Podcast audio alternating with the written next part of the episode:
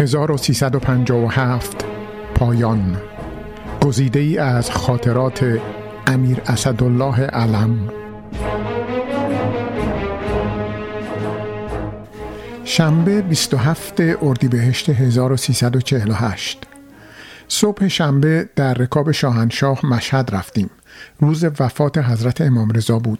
مردم در صحن کهنه عزاداری می کردند شاهنشاه به یک قرفه تشریف بردند و جمعیت را نگاه کردند. یک دفعه تمام صحن پر جمعیت شد. شاید قریب شست هزار نفر گرد آمدند.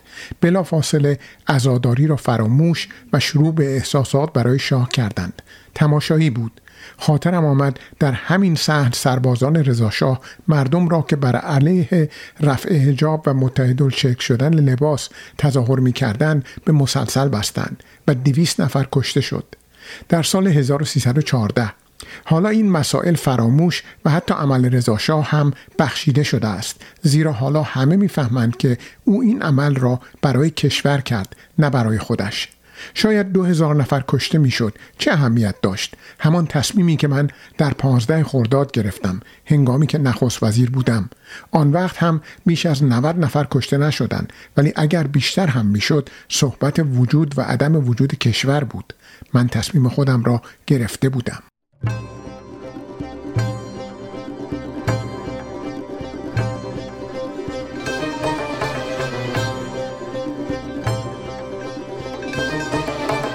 یک شنبه چهار خرداد 1348 راجع به کارهای مختلف عرایزی کردم. از جمله چند وساطت برای چند بیچاره کردم. نسبت به یکی دل شاهنشاه سوخت. با تلفن از نخست وزیر جریان را سوال فرمودند. او چیزی بر علیه گفت و نظر شاه را تغییر داد به طوری که وساطت من تأثیر نکرد.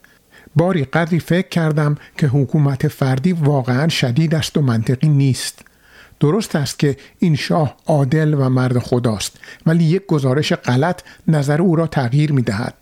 خیلی به مسئولیت خودم اندیشیدم که صبح هر روز شرفیابم و می توانم نظر شاه را نسبت به خیلی مسائل به جریان صحیح یا غلط بیاندازم. از خدا خواستم که مرا هدایت کند خدا نکند یک آن من علیه منافع مردم فکر کنم زیرا اگر چیزی بر علیه مردم بگویم نظر شاه تغییر می کند و نظر شاه جریان همه امور را تغییر می دهد.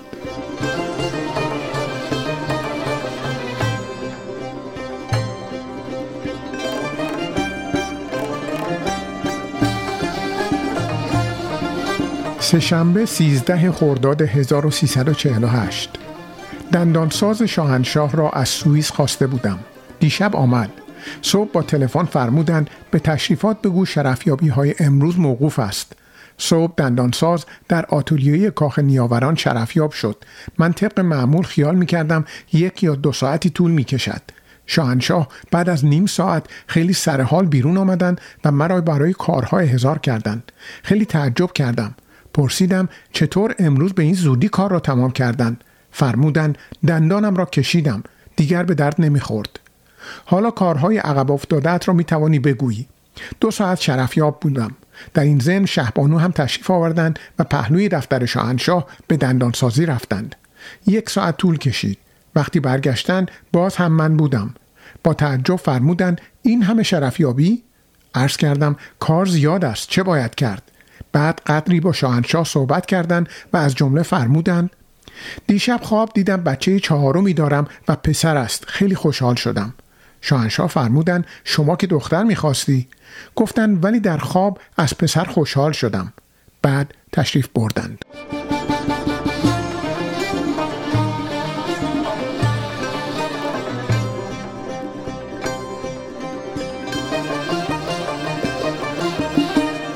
چهارشنبه چهارده خرداد 1348 صبح شرفیاب شدم. راجع به پسر جهانبانی که در حبس است عرض کردم این پسر خاطرخواه شهناز است و از عجایب آنکه شهناز هم او را می‌خواهد. شاهنشاه به تصور اینکه او شهناز را معتاد به الستی کرده است وقتی پسر وارد نظام وظیفه شد به بهانه قصور در خدمت امر دادند او را محاکمه و به سه سال حبس محکوم کردند. حالا نه شهناز شوهر اختیار می کند و نه این پسر از خاطرخواهی دست بر می دارد. در محبس به نظرم زبان حال او این است. به جرم عشق تو ام می کشند قوقایی است. تو نیز بر لب باما که خوش تماشایی است. عرض کردم این وضع خوبی نیست. بگذارید او را در بیاوریم بعد عروسی کنند. فرمودند چطور می شود عرض کردم به هر صورت از بدنامی که بهتر است. فرمودند برو مطالعه کن ببین محکومیت نظامی او را از حقوق عادی اجتماعی محروم می کند یا نه.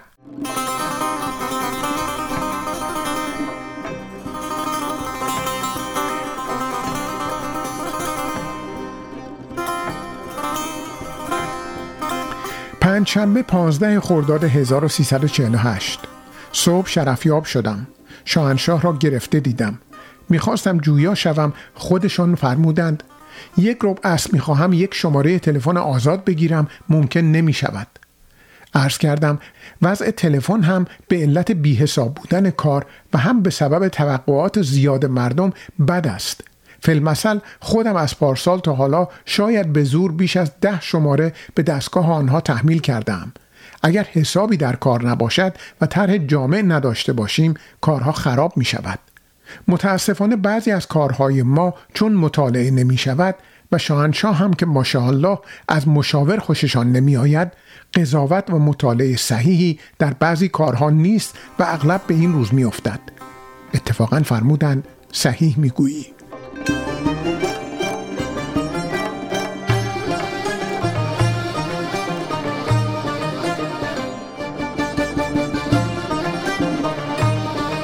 سهشنبه 20 خرداد 1348 صبح شرفیاب شدم.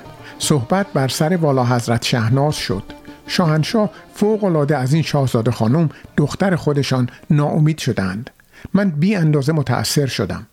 عرض کردم خدا نکرده اگر این دختر یک نقص خلقتی داشت شاهنشاه باید تمام عمر زجر بکشند و در عین حال از ایشان پرستاری بفرمایند. حالا فرض بفرمایید چنین موضوعی پیش آمده. چه باید کرد؟ آیا رها کردن این دختر به دست تقدیر صحیح است؟ باید از او پرستاری کرد. بالاخره فرزند شما و به قول معروف پاره جگر شما و چیزی است که خداوند به شما داده است. چه فرقی با والا حضرت همایونی و شاهزاده خانم فرهناز دارد؟ اگر خود اعلی حضرت به اون نرسیده اید تقصیر با کسی نیست. عرایز من خیلی در شاهنشاه موثر واقع شد. فرمودند کار او را به عهده تو می‌گذارم. هر عمل و اقدامی می‌توانی بکن. تو در حقیقت از امروز قیم او هستی. از این فرمایش شاه خیلی مفتخر و در عین حال متأثر شدم. تصمیم گرفتم موجبات خوشبختی این دختر را به هر نحوی هست فراهم کنم و امیدوارم خداوند به من توفیق بدهد.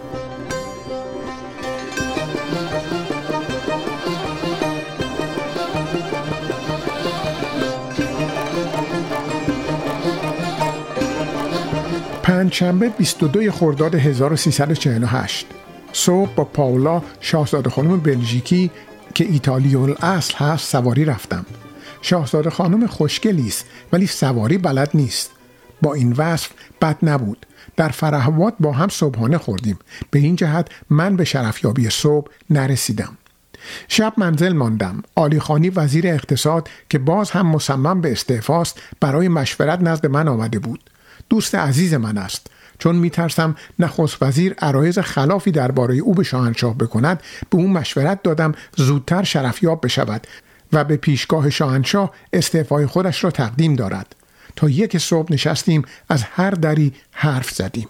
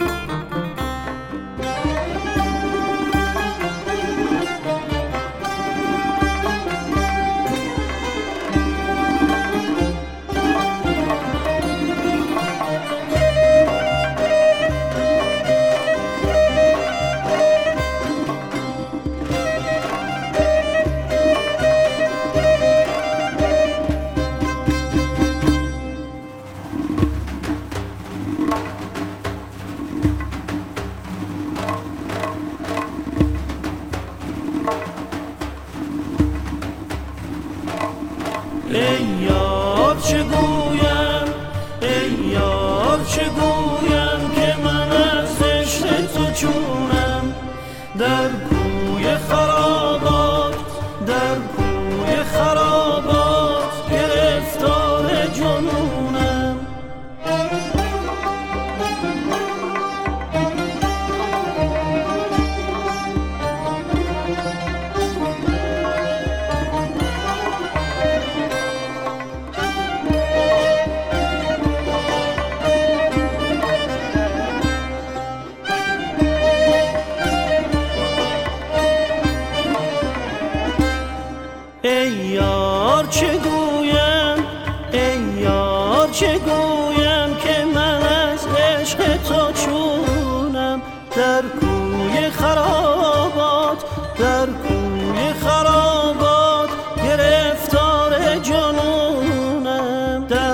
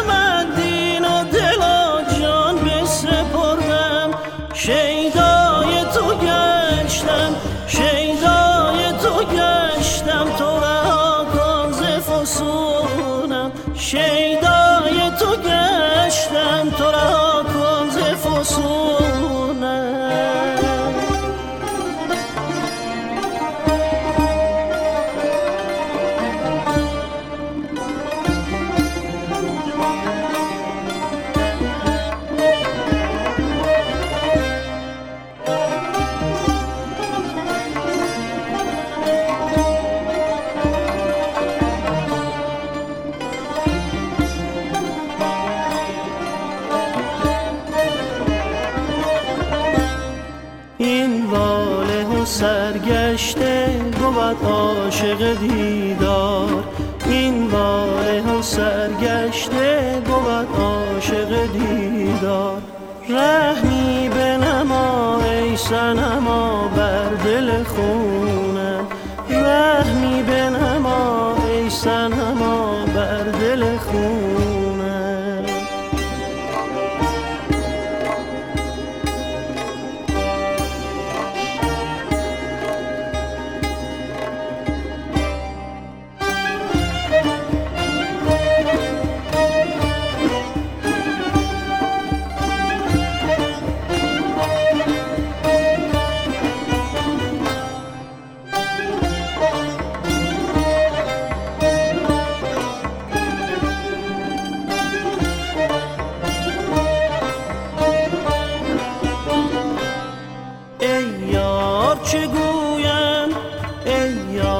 چه گویم؟